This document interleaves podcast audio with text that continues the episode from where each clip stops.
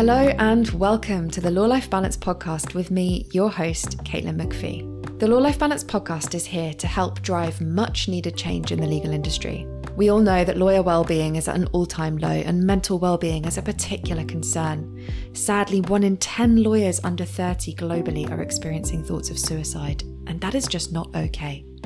But all is not lost. There are so many incredible people out there fighting to make the legal industry a happier and more sustainable place to work. And it is my mission to track them down and interrogate them on this podcast. So in season 1, I'm speaking to thought leaders in the legal mental wellbeing space about what we can do to make lawyers' lives that little bit, or even a lot, better. Basically, I looked around and said, okay, what can help me go back to work after having a baby? As I was, sitting on the kitchen floor crying because I had no sleep and I couldn't keep all the pieces together. And the advice I found was quite demeaning and snarky. It was, don't put a photo of your baby on your desk, or, you might not be taken seriously at work, or you might leak on your shirt if you're nursing and pumping. And I was like, this is not helpful. Hello, everyone, and welcome back to another episode of the Law Life Balance podcast. This week, we're speaking with Laurie Mihalich-Levin, who's recently stepped down from her role as a partner at Dentons to set up her own law firm. Not that that's taking up all of her time, as Laurie affectionately calls it, her side gig is what we're going to be talking about on the podcast today. When Laurie became a parent to her 2 red-headed boys, now aged 8 and 10, she found herself at a real loss of figuring out how to balance life as a parent with life as a lawyer. And after scrabbling around for all of the information, she realised there was nothing out there that could really meet her needs.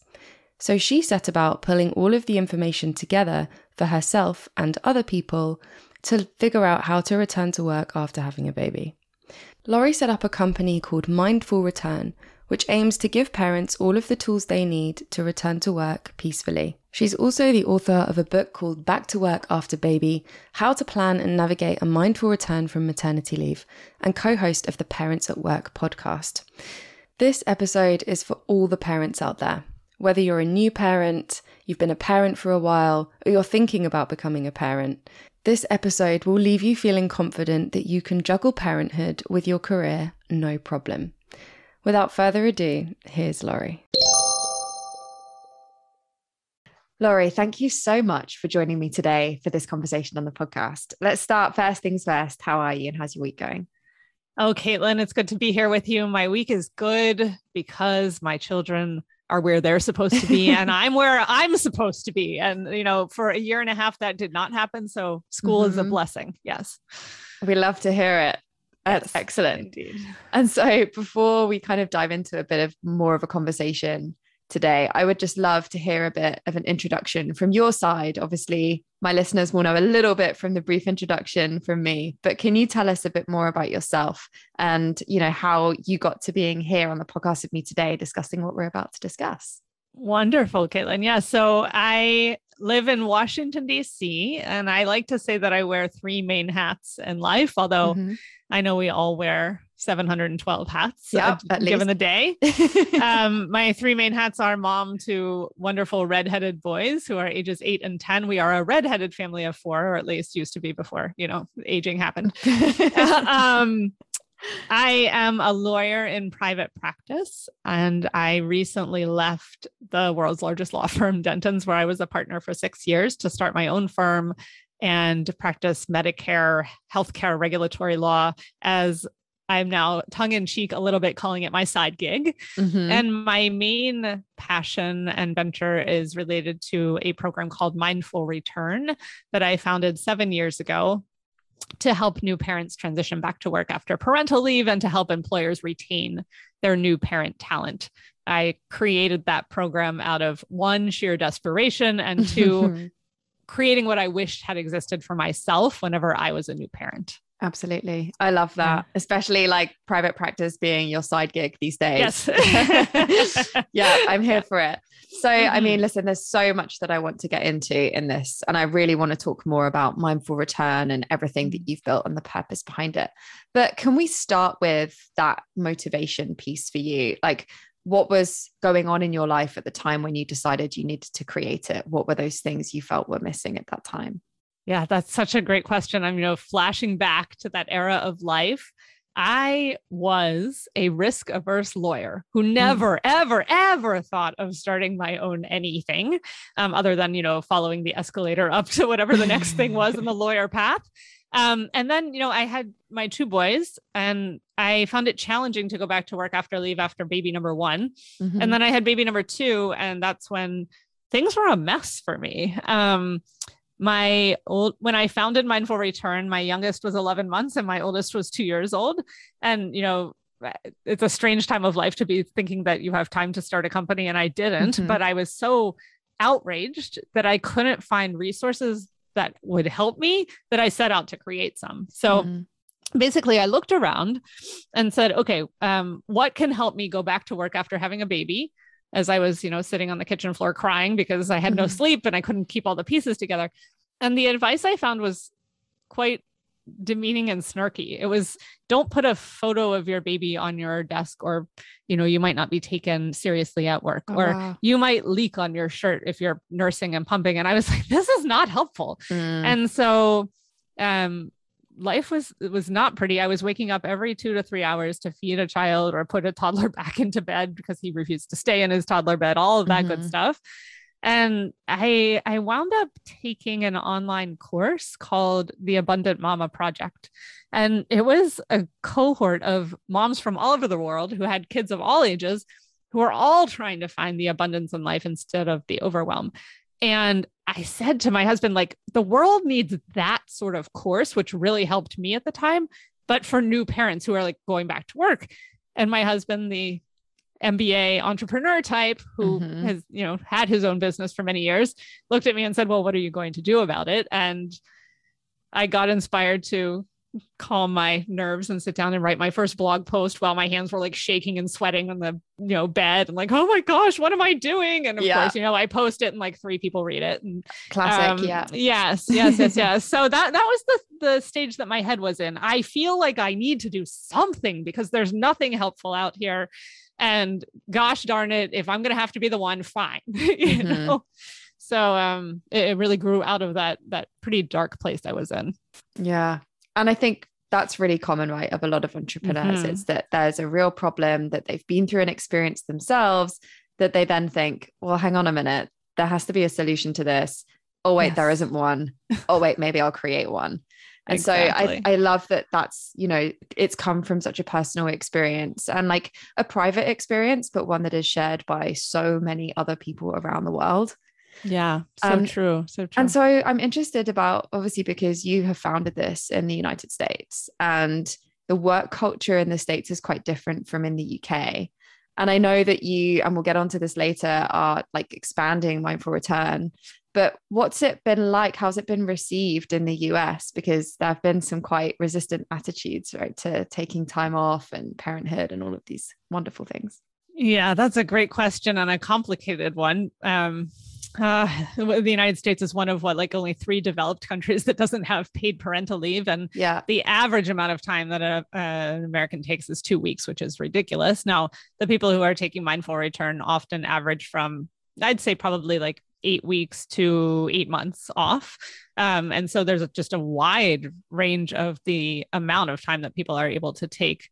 That's perhaps a policy conversation for another day. Yeah. But what I found from the very beginning of Mindful Return, because the course is really open to anyone, anywhere. In fact, now we specifically call the mom course and the dad course, that we started with the global courses. And now, as you mentioned, have a UK chapter and now we have an India chapter and, we're launching a Spanish language version soon.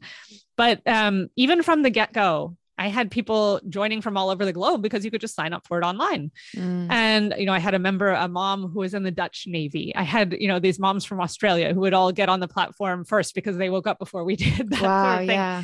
And I discovered that although some of our individual circumstances around what the policies are and whatnot are different, we all tend to struggle with the same things. We're struggling with identity. We're struggling with separating from our children to go to work. We're struggling with guilt. I mean, these things are universal. And I found that the course resonated more broadly with folks than I thought it would whenever I first had people from all over signing up. In the United States, I'd say, you know, there are now 81 different employers that offer Mindful Return as a parental leave benefit, who are focused, they're based in the States, although they might have offices elsewhere. And I'd say that when an employer offers the course as a parental leave benefit, it's because they want to send a signal to their employees that they care about new parents, they care about retaining them, and they want to help make the process more smooth. And a lot of those employers are in industries where it's been hard to be a woman leader. Yeah. And so I think some companies, some employers are making a conscious effort to try and change the narrative and to say, hey, we want to work hard on retaining our women. Now we have a course for dads too. So let's change the narrative around caregiving generally. Yeah. But I think they're trying to take steps in the right direction of retaining people who have tons of talent and might otherwise have dropped out of the leadership pipeline. That's really great to hear. And yeah, I mean, it's definitely not solely restricted to the States that there is a problem with retaining female talent, especially in the legal industry, as we know. What was it like for you to be a partner, a mom, setting this up, juggling? How did you do it? How? Baby steps, Caitlin, tiny snippets of time. When I founded Mindful Return, I was working full time in-house at a trade association. And I literally started 20 minutes a night and sat down and said, like, that's all the time I have. And so I'm going to see what I can do. And when I set out to create the first Mindful Return course, I knew I wanted it to be a 4-week course with 4 themes. So I mapped out 4 months of time and work and whatever, and plotted my project against the 4 months. And within 4 months, I had a course. So I really had to set expectations that I wasn't going to be cranking out massive work product, know, in a tiny period of time. After a year and a half after I founded Mindful Return, that's when I went back to a law firm, somewhat ironically, because I swore I would never, ever go back to a firm. And then I went back as a partner, but I went back as a partner on a 60% schedule. And I told them very outright that this was a project I wanted to grow and work on. And I wanted some daylight hours and more than 20 minutes at a time to work on it. And to the firm's credit, and to the credit of other firms who are also willing to hire me and experiment with that, they said, sure, we'll give it a go.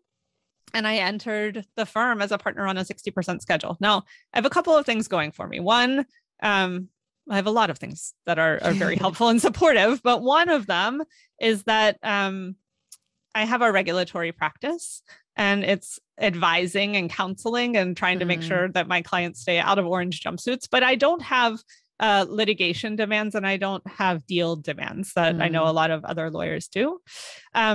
And the other thing was, you know, the firm was willing to take a gamble on me as a partner at a reduced schedule, because that meant they had to pay me less too, right? Yeah. And so I think they were more willing to try it. I also very much looked for a practice group where reduced firm hours was normal, where there had been people in that practice group who had worked a reduced schedule previously. So I think how I did it, I mean, how I do it is just a patchwork of different activities throughout the day, you know, a little bit of legal, a little bit of Mindful Return, a little bit of parenting, and, you know, mix it all up into one giant stew, and no one day looks like the next day. Quite. But I think what I'm really hearing from that is that time management for you is like principle number one. Yes. It's like planning, it's making the most of every minute that you have. It's like making sure that you stick to a schedule. And I think there's no way that anybody could juggle so many things without that. I think it's a really interesting point that you've raised about how the practice area that you're in can massively influence how much flexibility you can have. And it's something that I hear a lot actually with some clients and some people that I work with, saying, well, that might be possible for some lawyers, but it's not possible for me because like my work schedule just doesn't work like that. You know, I don't have visibility. It's too, unpredictable. Like it comes in waves. Do you think that there is a solution for that in the legal industry for everybody to be able to take advantage of more flexible ways of working, especially when it comes to parenthood? I don't think that there's a one-size-fits-all solution, but I think that there are solutions for every practice and that there are ways of working hard at figuring out how to make flexibility possible. One thing I meant to say earlier is that I don't think I could have pulled any of this off as a junior associate, but because I was a partner, I had a lot of autonomy. I was growing my own practice. People left me alone. You know, I was able to create something that, you know, I think it would have been harder, more junior. But to your question about different practice areas, there's one group in particular in the US that I love working hard on this issue called the Diversity and Flexibility Alliance. And they started off really being a benchmarking organization for law firms to figure out ways that they can be creative about flexibility. So one thing that I know I have heard them talk about is, for example, for deal lawyers to do one deal on, one deal off, as opposed to, having them all stacked up. I also just have to reflect on the idea that, and I'm speaking about law firms specifically, they're designed by white dudes who have partners taking care of families, right? And the time in life when one is, supposed to be quote unquote making partner is the time when it's like the childbearing years for many women. Totally. And there's sort of this presumption that you are able to just work around the clock during that time in a world that just doesn't work. So I feel like the whole system is structured based on some principles that aren't exactly favorable to women, to working moms. And I feel like we just have to get a lot more creative. One of the problems that I always had with the billable hour was that it disincentivizes efficiency. And working parents are some of the most efficient people on the entire planet because we have to be. Yeah. So the faster and more efficient I became at my work, the less I was being rewarded for it because I wasn't billing the hours that I needed to anymore, right? And so for me, it's been very helpful to work on flat fee models and project-based work because then, you can be efficient and be rewarded for that. So I really am in favor of law firms looking more toward the alternative fee arrangements because then you're not so dependent on this mighty billable hour. I could go on many more soapboxes, but that's a few of them. I couldn't agree more. And that's something actually that I've said quite a lot, even on this podcast, is the, billable hour rewarding inefficiency effectively in the sense that the longer it takes you to do a task, the better you're rewarded, the more the client pays. It seems to just work out really well for everybody except the person who's actually doing the work and suffering, and also the client, right? Because they have to pay a lot more for it. Exactly. So I think I completely agree with you that would be a really great solution to kind of introduce those more creative and innovative ways of billing and ultimately of measuring lawyer efficiency and performance. Because if we're not taking into account efficiency as a positive measure of someone's performance, then I think we're really missing a trick. Yes, absolutely. To bring it back to Mindful Return then. So I'm really keen to hear about some of the things that are in this course. What are some of those things that you have kind of discovered and devised for working parents that are useful for them going back to work? Yeah. So we run the course over a 4-week period, and each of the weeks is based on a specific theme that we encourage parents to focus on. And the 4 themes that we go through throughout the course are a mindful mindset for going back after baby. This is the how to get your head in a better place and not go off the rails like I did piece. The second week is all about the logistics of return. This might be negotiating flexibility. It might be navigating the transition of your child to childcare, putting food on your own table at night, because we all need to also, nourish ourselves and feed ourselves, pumping, if you're pumping, that sort of thing. And then the third week is about leadership in the space of return and viewing yourself as a leader, as a working parent, turning on its head that traditional narrative that when you have a baby, suddenly you're less valuable, and saying, no, parenthood is giving you these amazing skills that are going to be really useful to your career. And even if you can't see it right now because you're sleep deprived, I promise you it's true. And then the 4th week is all about staying in and building villages and community and making sure you're not isolating yourself, crying on the kitchen floor like I did for way too long. And, thinking about how we interact with our village, whether it's our in-laws or daycare providers, and sort of helping set people up for success in community building. Yeah, that's amazing. And I love the community point as well, because I think what's really great about Mindful Return is that this isn't an in-house solution that's kind of only got the ethos or the culture of one organization within it. Right. Like it branches across multiple organizations with lots of different people. And there you've got an opportunity for so much sharing of knowledge and resources and feelings. Have you had any feedback from people on that and like how beneficial that element of it is?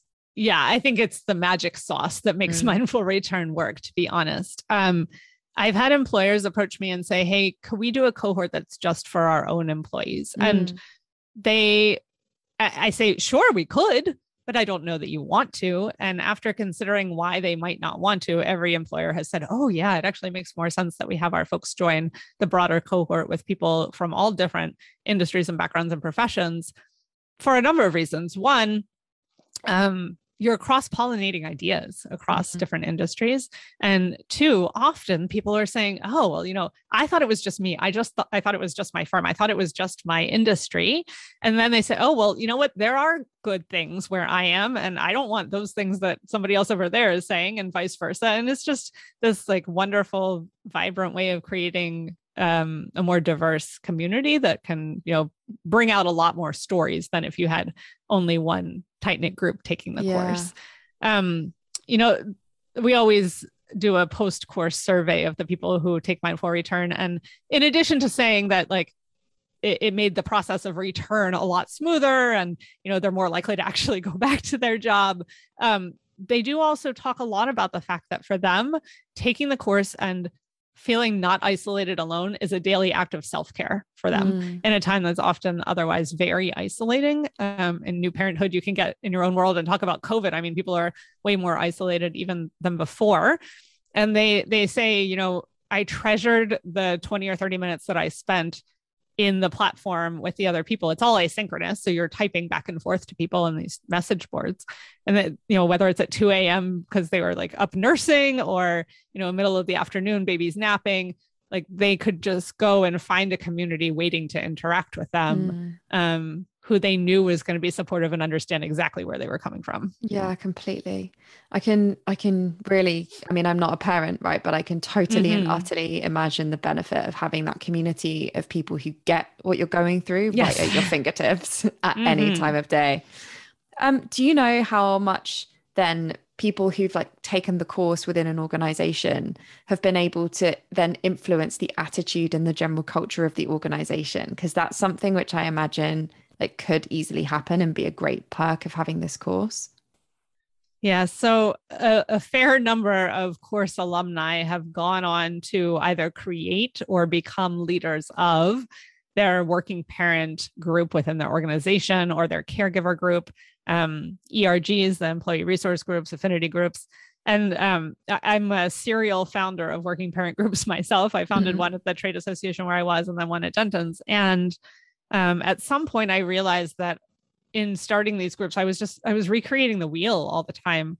And so I founded, and now I convene a group called the Working Parent Group Network of the leaders of working parent and caregiver groups.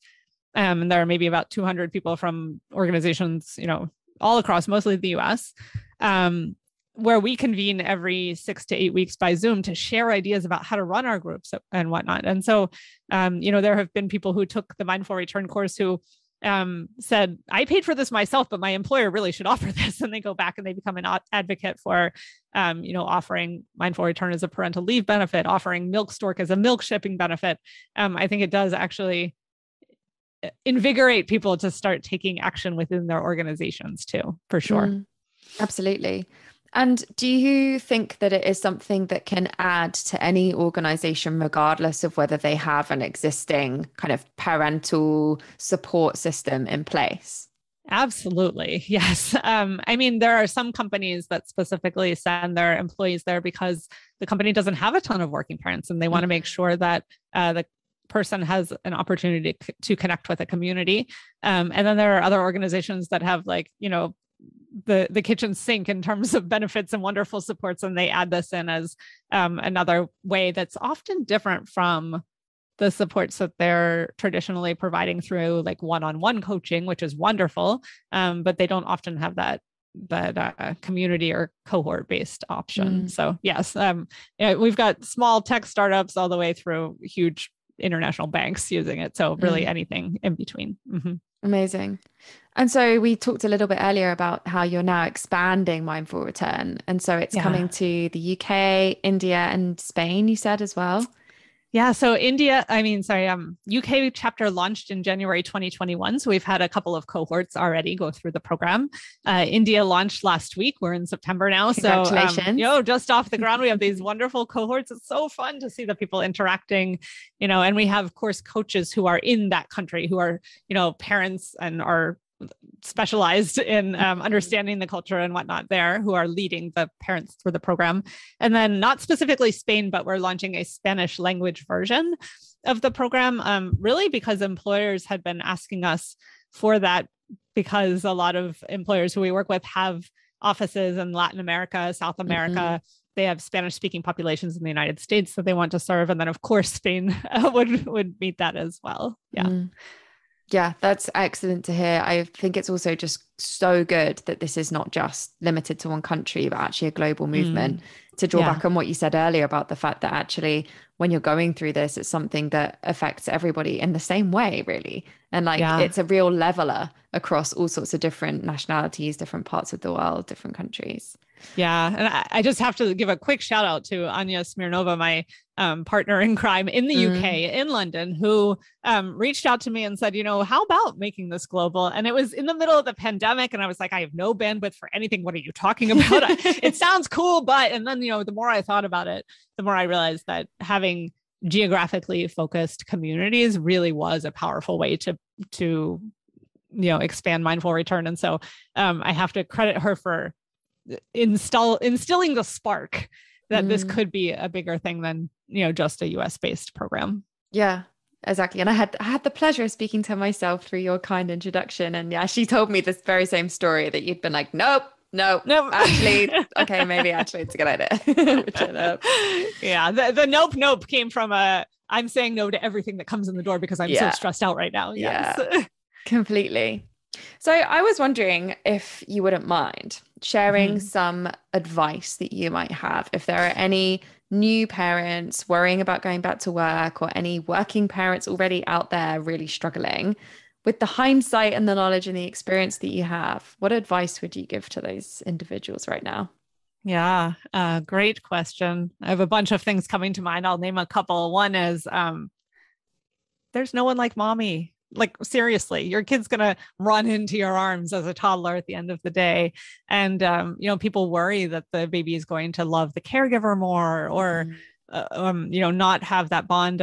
And that is the furthest thing from the truth that I have seen in every instance. Yes, the baby may also love the caregiver. You hope that they do, in fact, ultimately. And the way that child's eyes will light up when you walk into the room makes the whole workday totally worth it. Another piece of advice is that it is totally and completely and perfectly normal and has been a part of human history for thousands of years to have villages taking care of children and not just one individual taking care of children. Bridget Schulte writes about this in her book called Overwhelmed: Work, Love, and Play When No One Has the Time. And she had interviewed an evolutionary anthropologist named Sarah Blaffer Hurdy, who was studying women in Africa like 2000 years ago. And she writes about how women left their babies back at camp and the babies were with the aunts and uncles and cousins. And the village was called alloparents. And so alloparents, in addition to the parents, have been part of human history for all time. And so to the extent you get into that guilt mode of I'm not there and my child's going to suffer, flip that on its head and say, no, it's normal for lots of people to be caring for baby. It's good to introduce lots of different perspectives into baby's life. And you're always going to be it. You'll always be mommy. The last thing I'll say is that a lot of new parents worry whenever they go back that they're going to be missing the first time baby does X, Y, or Z, or they're not going to see this milestone. And I just want to say that the baby firsts don't count until you see them. So, the baby could learn to roll over or to stand up in his crib in the middle of the night while you're not there, or when grandma's there, or when you're in the bathroom. It's not because you went back to work that you didn't see the first time. And when you see it for the first time, it will be wonderful and thrilling and exciting, and you'll capture it on video and then you'll share it with your friends and family. And, you know, don't beat yourself up over what you might be quote unquote missing, because it's sort of just a story that you're telling yourself. Some amazing pieces of advice there. And I just wondered there, so a lot of that was about, you know, from the mother's perspective. And I know that it will also be true for dads, but what are some of the common concerns that dads have? And like, what are some of the things that they need support with? Yeah. So one of the issues that is salient, I think, in a lot of countries is the stigma that men can endure from taking longer parental leaves and from being viewed as a caregiver. Mm-hmm. I mean, we have data on the motherhood bias and the motherhood penalty and the fatherhood bonus, where, you know, traditionally men were rewarded with promotions and things when they became a parent, because, you know, the employer thought, oh, well, now that they're a parent, they need more money to support their family, which is its own story. However, I have found men in the US really struggle to take advantage of, and I know this is a global problem and not just in the US, to take advantage of policies that are available, because there is a cultural stigma against taking that time for their family. And so I think, quite frankly, that we need to have gender neutral parental leave policies on the books, and we need to support a culture where the men feel like they can take a leave. And that includes supporting them through the transition, conveying the message that they are valued. Story of a man that I knew who took paternity leave, an extended paternity leave, but one that he was entitled to by his company. He discovered upon his return that his office had been moved to like a broom closet, and he had never even been told. And it's those, you know, sort of microaggressions and signals that say, hey, we don't value what you just did, that I think we really need to try to move away from. I think, yes, dads need recognition for what they're doing. And we need to stop the narrative that, oh my gosh, it's so wonderful that he's helping, you know, it's not helping, it's parenting, and stop celebrating the caregiving work that dads are doing that we don't celebrate for moms. Yeah. So anyway, yeah, those are a few thoughts. Yeah. Super important points, because I think it's something that I have had a few conversations with friends, you know, who might be shooting for partnership, or like as women wanting to make their career a really successful one. And they have huge concerns that if they do that, maybe they won't be able to have children or won't be able to parent. And actually some of them have male partners who would be happy to stay at home with the kids. And so actually, I think that, as you said, there does need to be or not even stay at home with the kids, but just take on more of the responsibility. So there needs to be so much more understanding about the fact that, like, the reason that we don't have so many women in leadership, and particularly like corporate environments, is because, well, we haven't created the space for that. And it's not that women always want to be the person going to all the school pickups and all of the plays. Sometimes women also want to have a really successful career too and share the burden.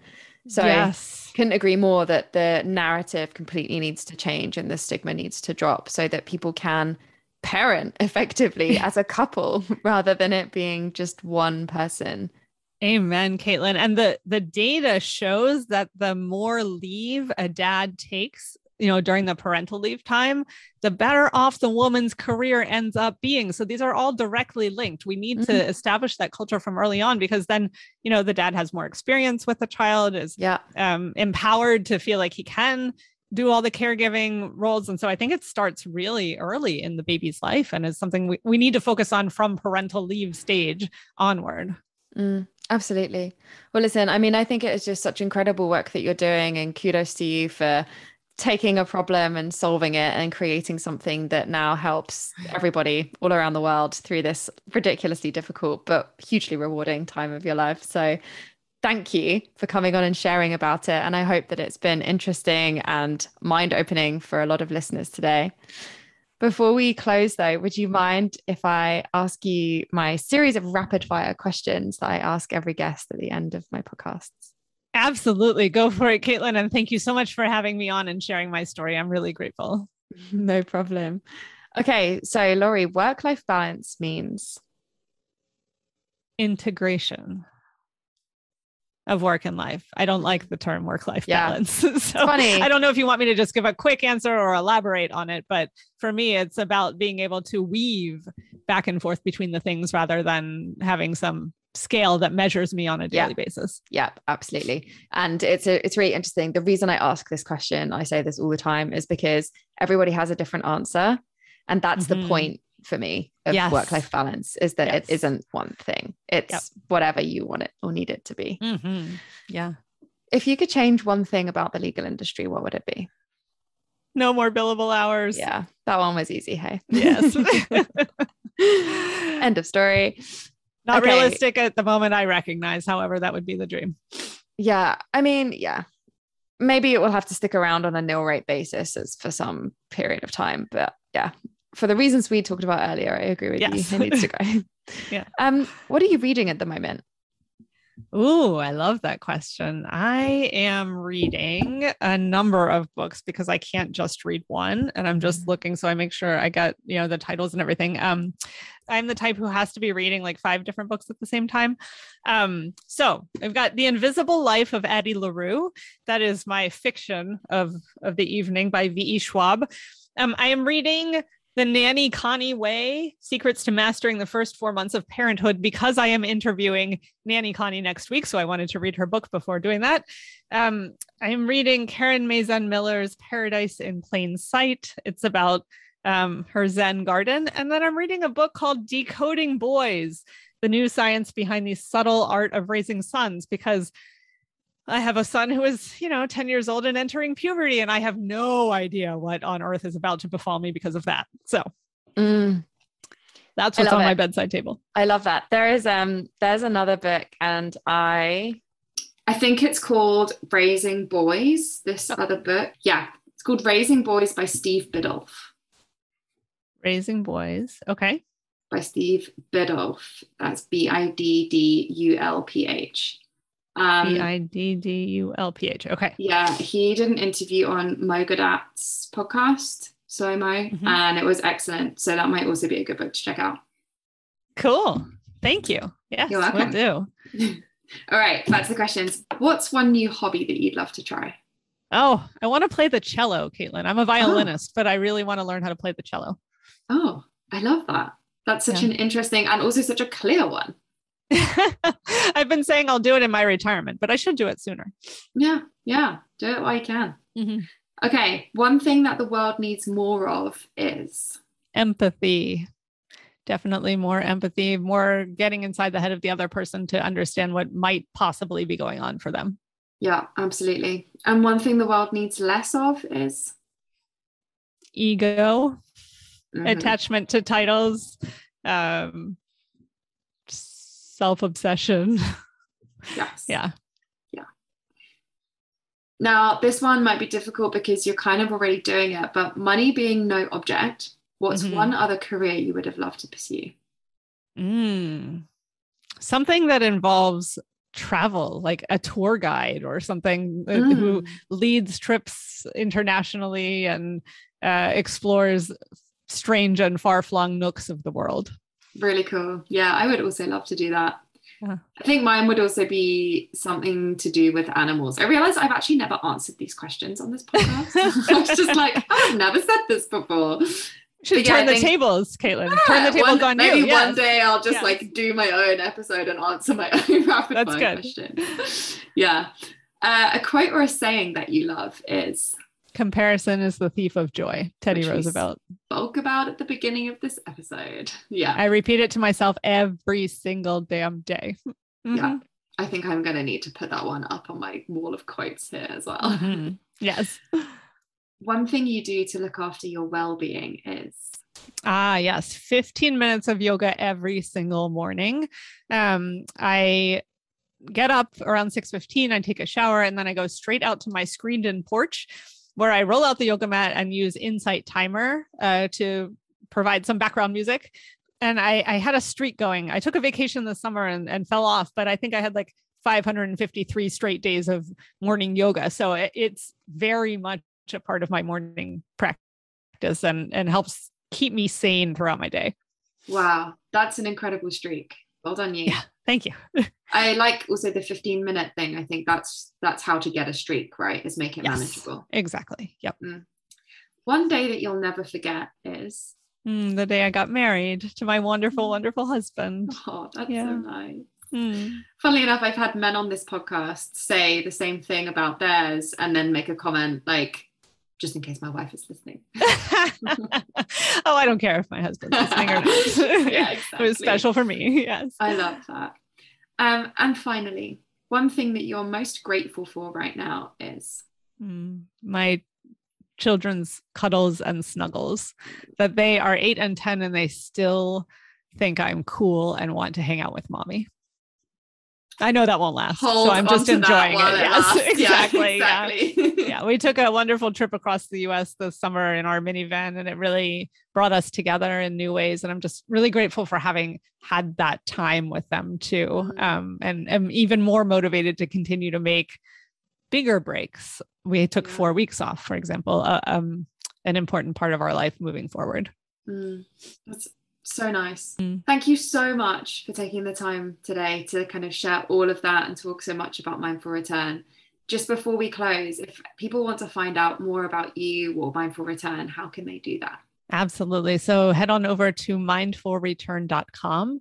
For the UK chapter, you can type mindfulreturn.com/UK/e-course. We're on all the usual social media channels. We have a pretty big Instagram presence, so feel free to go over there and follow us. And, or rather, we're active there and growing the presence. You can feel free to link in with me on LinkedIn. And, you know, use the @mindfulreturn handle on any social media. We have a newsletter that comes out every Saturday morning called Saturday Secrets, which is all about working parents. You can sign up for that at mindfulreturn.com. And I co-host a podcast called Parents at Work, where we feature moms and dads in different industries and sectors every month. So feel free to check us out over there. Just one or two places. I will link to all of those things in the show notes, as always. Laurie, thanks so much again. Thank you so much for having me, Caitlin. I really enjoyed our conversation and love what you're doing with the podcast. Thank you so much. You.